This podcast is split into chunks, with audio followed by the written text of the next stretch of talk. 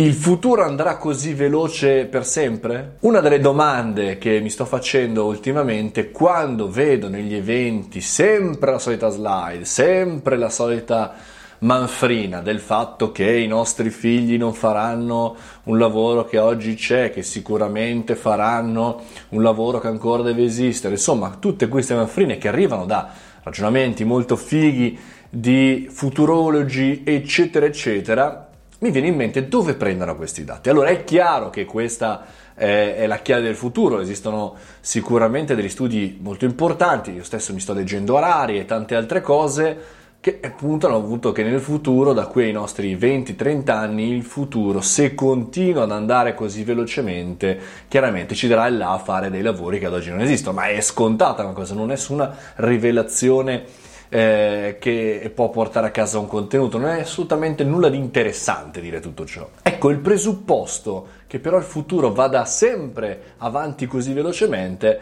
io invece lo metto in dubbio.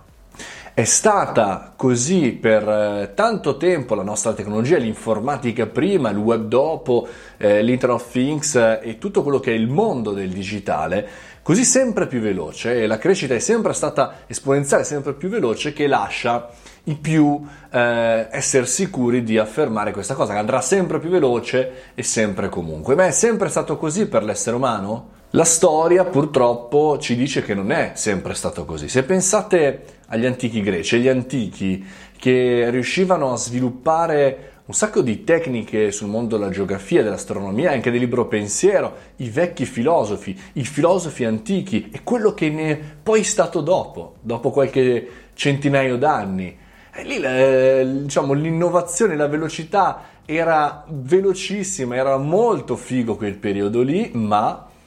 poi l'umanità è cambiata, è, ha rallentato, è tornata indietro per alcuni versi. Vogliamo fare un altro esempio? L'impero romano. Insomma, i romani, super così aperti nel mondo delle multirazzialità, multireligioni, multitutto, così avanzati nel governo del territorio, così spietati nella conquista di nuovi territori, e poi dopo poco è arrivato il Medioevo, il tornare indietro, ognuno nel proprio cantone, ognuno nella propria corte, da soli, eh, con un'arretratezza anche del pensiero dell'essere umano, anche di, di tutto quello che è eh, la capacità di capire quello che accade. Ecco, quando abbiamo sempre la sensazione che vada nella stessa maniera e il futuro sia già scritto, è lì che secondo me compiamo l'errore di noi esseri umani, pensando che vada sempre così e magari oggi invece ci troviamo al termine di un medioevo oppure che ne sappiamo, siamo all'interno di un grande risorgimento e tra poco tornerà un periodo di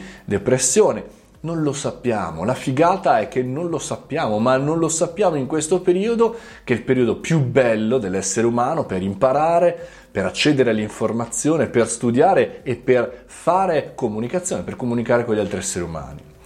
Insomma, quello che voglio dire è mi piacciono tantissimo i TEDx, gli eventi sul futuro, però vorrei qualche contenuto più che dei copia e incolla in giro per l'internet, raccontare la qualunque. Vorrei capire con dei dati, vorrei confrontarmi con questi speaker su qualcosa di concreto, pensando che il futuro non è dopodomani, il futuro forse è domani, ma il futuro è oggi, bisogna fare oggi le cose per costruire il futuro di domani. Per cui fatemi sapere cosa ne pensate del vostro futuro e del vostro domani, qui, non oggi, qui, adesso, nei commenti.